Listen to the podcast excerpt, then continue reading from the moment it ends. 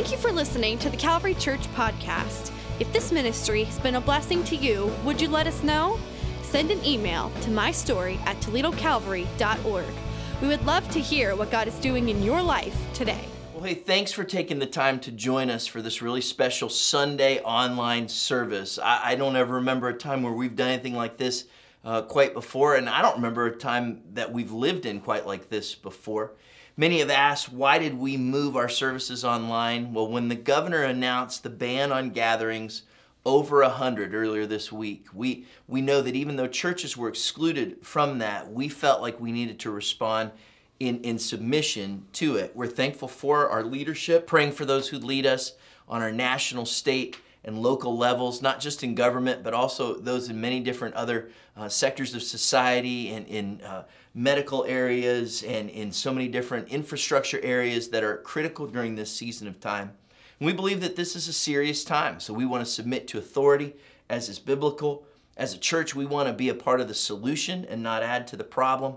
We believe that we can serve our community in this way, and we care about you. So we're thankful for technology that allows us to meet virtually in this way, so that even though we don't meet together, we can still be together. So thanks for being here. Thanks for joining us. If you're able to share this on social media, you, you can share the links. You can pass it along to other people on Facebook, on Instagram. Maybe take a picture of you or your family watching this and, and post it. Tag Toledo Calvary in there. We would love to have others join us in this. And you can even maybe pause this. Like if there's a moment where you have a thought and you think, I need to think about that, or pray, or ask God for His help, or talk about this with my spouse, or my family, or my friends, even as you're watching this, you can pause it and then pick it right back up as we go through this. You know, we were slated to begin a new series called Victory, and we've chosen to continue with that as our theme as we move towards Easter.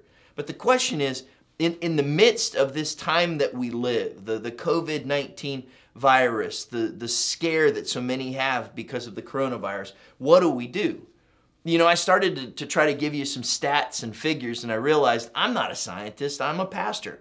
This is a moving target, and it seems like the story changes a little bit every day. What we do know is how much we don't know. But we also know that we want to be wise, that we want to do what's right. And so I want to give you four things to do as we consider COVID 19, as we consider the place where we find ourselves right now. How do we respond? Four things to do. Here's the first one. Number one, do not let fear rob you of faith. Number one, do not let fear rob you of faith. 2 Corinthians chapter 5 verse 7 tells us, "For we live by faith and not by sight. Our focus is on our faith. We live by faith. So what does that mean, especially in a time like this? Well, let me let me point out a couple of things real quick. One, faith comes with wisdom. Now, I really believe this that when we have faith and we act in faith, we still have to act with wisdom. We still act with common sense. We still do the things that are right. So, wisdom sometimes means that you take precautions. Wisdom sometimes means that you avoid risks, that you choose patience over action, that you do what is wise. Faith puts your trust in God. It takes steps, but it is not something that is unwise. And see, sometimes people mistake wisdom for fear. And they say, well, they responded that way out of fear, when actually the, the reason that we respond to certain things is out of wisdom. See, the difference is your motivation. Fear forgets that there is a God that you're trusting in. Wisdom depends on God. In fact, the Bible tells us that the beginning of wisdom is actually the fear of God, that we put our trust in God. I want to encourage you, as your pastor, to have wisdom in this season. Like, this is a season of time where we need to be wise. We really do believe that this is a serious time. So, be careful about your interaction. Be careful about washing your hands and using sanitizer and, and, and how you cough and, and how you're around people who might be sick. And be mindful. I really want to encourage you be mindful for those of you who might find yourself in a group that is at risk. They say that those who have physical vulnerabilities may be at risk and in a higher way. They also say that it seems to be that the older you get, the more at risk you find yourself. Look, be careful and be aware of those things and realize that even though you walk by faith, you still need wisdom. Another thing that we forget is that faith comes with reality. Faith also comes with reality. Listen to this passage, Psalm 46, verse 1. It says, God is our refuge and strength, an ever present help in trouble. Therefore, we will not fear, though the earth give way and the mountains fall into the heart of the sea, though its waters roar and foam and the mountains quake with their surging. Do you see what that passage of scripture says? It says that God is our help, but it also says that there will be times when there's trouble. So here's the reality sometimes there are tough times, sometimes there's trouble, sometimes things get worse before they get better. And in all those times, we still have a God who is our help in every trouble. I was asked the other day, Pastor, do you, do you think this is a sign of the end times? Well, we know from reading Scripture that we live in the end times, that every day we get closer to the coming of Jesus Christ. We're going to be putting out some regular online content this week, kind of to help us as we go through this very unique season. And one of the subjects that I want to address later in this week is this question about what does all this mean as we look to the end times. But what I want to encourage you with is that even though we are in a time of trouble, God is our help. But it's okay to acknowledge with reality that there is trouble. Look, some of you have some very legitimate health concerns during this season because of your own personal vulnerability. Some of you have some business concerns because how all of this might affect those that are in the retail sector and in the service sector. It's, it's very difficult. Some of you have real business concerns during this time. Look, it's okay to acknowledge that those concerns are real and to know that you can still be a person of faith because faith also comes with confidence. Last thing, faith comes with confidence. Remember this passage from when we were in the, the Life Change Initiative series? Jeremiah chapter 17, verse 7 says, Blessed is the one who trusts in the Lord, whose confidence is in him. They'll be like a tree planted by the water that sends out its roots by the stream. It does not fear when heat comes. Its leaves are always green. It has no worries in a year of drought and never fails to bear fruit. It doesn't say there won't be heat. It doesn't say there won't be drought, but it says that we have confidence even in those times and that God can help us to have roots that grow deep, that bear fruit in our lives. So let me encourage you do not let fear rob you of your faith. To which the question is then what do you do when, when fear shows up? Because there's going to be a time when you're going to be watching the news or you're going to be reading an article or you're going to be talking with someone that that fear is going to stir up inside of you. In those times, choose to replace that fear with faith. There may be a time where it's good for you to say, Look, I'm turning off the news. Maybe you need to replace the, the noise of other things with worship and, and music and praise that lifts up God. It might be a time where you find ways to engage in, in things that you enjoy that connect you with how God created you. And maybe it'd be great for you to take some time and not just read God's word, but memorize God's word.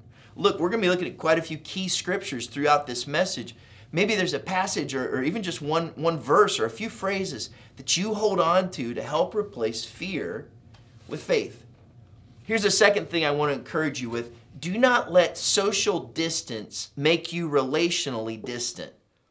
During this unique time, do not let social distance make you relationally distant. The, the encouragement is that we keep a social distance from others. I've heard the recommendation of six feet, that we be careful how we interact and touch with each other and, and, and make that caution. Now, that's unique because we're the body of Christ. We're called to serve one another, we're called to reach out and love one another. So, how do you bear one another's burdens from six feet away? Let me give you a few thoughts. One, find ways to connect with others. Find some practical ways to connect with others. Maybe it's in smaller groups. Maybe it's using some virtual tools like, like Zoom or, or Facebook. If you need somewhere to connect, we'd love to help you to do that. Maybe you're already a part of a small group or a life group. Later this, this week, we hope to be able to communicate some more things to you about ways that we can virtually connect with one another in this time. And, and let me give you a little bit of a caution. You do not have to distrust people to protect yourself. Like, this is something that I've even seen in my own life and that I'm concerned about for all of us. You do not have to distrust people to protect yourself. It would be easy to become almost skeptical of everybody. Like, like we can look at people and just go, oh, they look virusy. You know, we get concerned about people. My encouragement to you is that you allow the love of Jesus and a heart of trust to stay in you at the same time that you're wise about how you protect yourself without it being in a place where you project un, unkind things onto other people. And, and look, let me encourage you look after one another during this time. Let's choose as a church to look after one another. Ask yourself the question who can you help to care for? Maybe you could make a list of five to 10 people. Maybe before um, you're, you're even done watching this video, be thinking about how do I come up with five to 10 people that I'm going to look after during this season? Look, it's never been easier than through the technology that we have now, not just to give somebody a call, but you can shoot them a text, you can send them a message on social media, you can, you can send them an email, you can find ways to encourage one another. But we will need each other, taking care of each other during this time of social distance. You, you might even want to set a reminder on, on your phone in, in some way, set an alarm that reminds you, maybe on a certain day of the week, hey, today I'm going to reach out to so and so. And keep in mind those that are at risk and vulnerable. How do we serve our children in our community during this time? How do we help to aid those that may be elderly during this time? And how do we continue to do what we do as a church as we love the 419? This is really significant for us. And as the new realities of all of this become more clear, there's going to be places where we can serve. We're already in contact with community leaders and ministry partners. And, and as things develop, as, as this progresses, we're going to find out and know more, even in the next few days, how we as a church can help to serve those that are in need and at risk in our community. We'll give you more information about this in the days ahead. Why is this so important? Well, here's why the church has always led the way in times of crisis with the compassionate love of Christ. The church has always led the way in times of crisis with the compassionate love of Christ. John Ortberg has, has written an excellent book called Who is This Man? about the life of Jesus. I want to read a, a little portion of this book to you. He says In the early centuries of the church, leprosy meant isolation, uncleanness, and death. A church father named Basil had an idea. What if we build a place to love and care for lepers? They don't have money. They don't even have to pay for it. We'll raise the money. One of the most famous sermons in that century was by his brother, Gregory of Nyssa, who was also a church father. And it was to raise money for this place to take care of leprosy. In his sermon, this is what Gregory said. And listen to this, this quote here Lepers have been made in the image of God in the same way you and I have, and perhaps preserve that image better than we. Let us take care of Christ while there is still time. Let us minister to Christ's needs. Let us give Christ nourishment. Let us clothe Christ. Let us gather Christ in. Let us show Christ honor. Isn't that a beautiful picture of how when we serve those that are in need, especially during this time, we're actually serving Christ? Look at what Ortberg goes on to say. He says that was the beginning of what would come to be known as hospitals. The Council of Nicaea, which was, was the same council that affirmed the Nicene Creed, decreed that wherever a cathedral existed, there must be a hospice, a place of caring for the sick and poor. That's why even today many hospitals have names such as Good Samaritan or Good Shepherd or St. Anthony. They were the world's first voluntary charitable institutions. See, the church has always led the way in caring for those in need during times of crisis, and we should continue to today as well. Here's a third thing I want to challenge you with. Number three, do not let crisis blind you to opportunity. See, sometimes when I see a crisis, it blinds me to what might be there. Now, look, don't minimize it. This is a terrible time, and we're living with the painful result of being in a fallen world. But if you look at scripture and if you look at church history, God never wastes these times. Even in times of difficulty and sickness and famine and disaster, God has a way of using those times somehow to be a part of his redemptive process. In fact, Paul tells us this, Ephesians chapter 5, verse 15. Be very careful then how you live, not as unwise, but as wise, making the most of every opportunity, because the days are evil. Therefore, do not be foolish, but understand what the Lord's will is. Do you, do you, remember the story that Jesus tells in the Gospels about the sower who goes out to sow seed? In this story, it talks about how, how the sower is a, is a farmer, and the farmer sows the seed. And as the farmer sows the seed, it falls on different types of ground thorny and, and the pathway and, and rocky soil. But the ones that fall on the good soil, those are the ones that grow. Well, what makes the soil good? Well, at some point, it's, it's rain. And where does rain usually come from? Well, it comes from storms.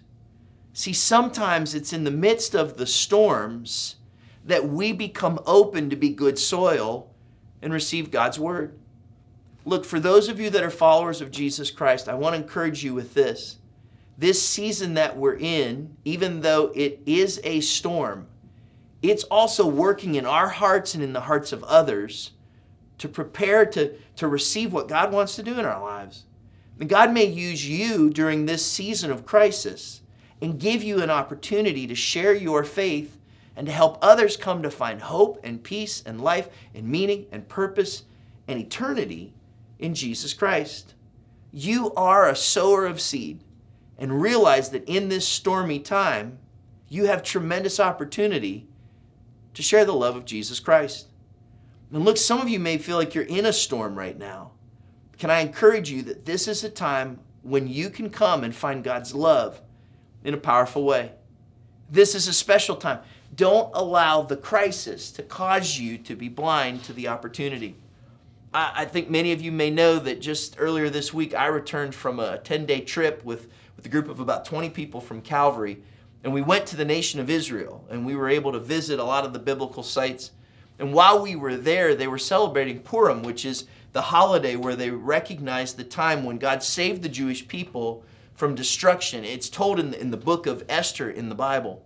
And one of the things that was said to Esther in the midst of this time of crisis, in the midst of a time when it looked like her people were going to be wiped out, in the midst of a time when she felt all alone, her relative Mordecai said this to her Esther chapter 4, verse 14. And who knows but that you have come to your royal position for such a time as this. Look, I believe that even though we might not like living in this time, God has allowed us to be in this time. Don't let crisis blind you to opportunity to be used by Him. You're here for such a time as this. Fourth thing, last one, number four. Do not let Corona keep you from God. You know, as we talk about COVID 19 or the coronavirus, it could be easy for us to focus so much on what's going wrong that we forget who has come to make all things right. Look, there's so much that we do not understand, but God knows it all. And some, some of us might ask the question well, why doesn't God just stop it? The reality is, right now, you and I don't live in heaven. We live in a fallen world in the end times. In fact, if you read your scriptures, the Bible tells us that days like this will come. We actually shouldn't be surprised by them. It's, it's the world in which we live. So, what do we do? Well, we pray. In fact, we will pray before we're done here with this service. We pray for God's protection. We're going to pray for His healing. Uh, we're going to pray for His deliverance from this virus and what comes with it. But we have to be reminded that God is in control. And remember this not only is He in control, but He's looking out for your life. And we're reminded that Jesus is our Savior. He is the one who died on the cross for your sins and mine. We're, we're going to tell this story as we get closer to Easter that Jesus died for your sins and mine. And ultimately, the sickness that you and I need to be concerned about is, is not coronavirus, it's sin. And the way that it changes each one of our lives. And, and somebody's watching this right now, and what you really need more than anything else is hope, and you need peace, and maybe if you're honest with yourself, you need forgiveness and for things to be right between you and God. Well, there's no better time than now to say, Jesus, I need you as my Savior. Because not only is Jesus our Savior, but Jesus is our Lord. He's the one who gives life and purpose to us. And you can look to Him in this moment and you can find Him as your Savior and as your Lord. I want to share one more thought with you before we, we wrap this up. But before we do, can I pray? And as I do, I want to pray specifically for those of you who may be watching this and saying, God, I need hope from you right now. I need, I need peace from you right now. Jesus, I need you to be my Savior and my Lord. There's no better time right now for than you to say, and it's very simple. It's, it's this simple Jesus, I give you my life. Father, we come to you. And God, we thank you that you loved us so much that you sent your son Jesus to die for us. Lord, we recognize that we are, each and every one of us, people who have chosen to, to sin against you. And yet, Lord, you'd offered us forgiveness and you've offered us grace. Jesus, we, we thank you that you are our Savior and we accept your gift of salvation. And we acknowledge that you are our risen Lord and we put our trust and our confidence in you. In Jesus' name. Amen. Look, if you prayed that prayer for the first time or you you know that you'd like to know more about what it means to follow Jesus, at the top of our webpage at toledocalvary.org, there's a link that you can click that just says Jesus and you can learn more about what it means to be a follower of him. Before we wrap up this message with the time of prayer, I want to read to you one last passage of scripture. You know, when I was in Israel, actually a week ago today, stood at a place called Wadi Kilt that looks out over this Judean wilderness. They believe it's it's it's the area that Jesus had in mind when he told the story of the Good Samaritan. It, it's a pretty desolate area. It's it's barren and it's wide open and it's rolling hills and it's rocky and to look at it, it's really unforgiving. So I was surprised when they also said that this would be the area that David would have been in when he wrote the 23rd Psalm the, the psalm that starts, The Lord is my shepherd. See, when I think about a shepherd, I, I always think about like the rolling green hills of Ireland, not the Judean wilderness of Israel. And yet, the picture that it helped me to see was that when David said, The Lord is my shepherd, he wasn't talking about a shepherd in a, in a rich, lush, easy place. He was talking about a shepherd in a difficult, barren, sometimes dangerous place. So when I read Psalm 23, it has even more meaning because we're living in what many would say is a difficult, dangerous, and somewhat scary time.